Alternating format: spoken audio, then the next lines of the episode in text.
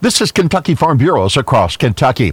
KFB President Mark Haney says state delegates will have much to contribute to the national meeting next month. We spend a lot of time working on solar policy for the state of Kentucky and how that might fit into any kind of national policy we'll look at. But we're, we're going down to Atlanta with a recommitment to continue to push on the tax policies that we have in place that are working for us. Haney says Farm Bureau wants to discuss climate policy but can't sacrifice risk management. The security for agriculture through our crop insurance, through our farm programs that is in place that uh, continues to be our priority issue. So we will continue to talk about that. We can't farm without crop insurance. Our bankers can't exist without knowing that we're protected. Congressional hearings on a new farm bill could start next month.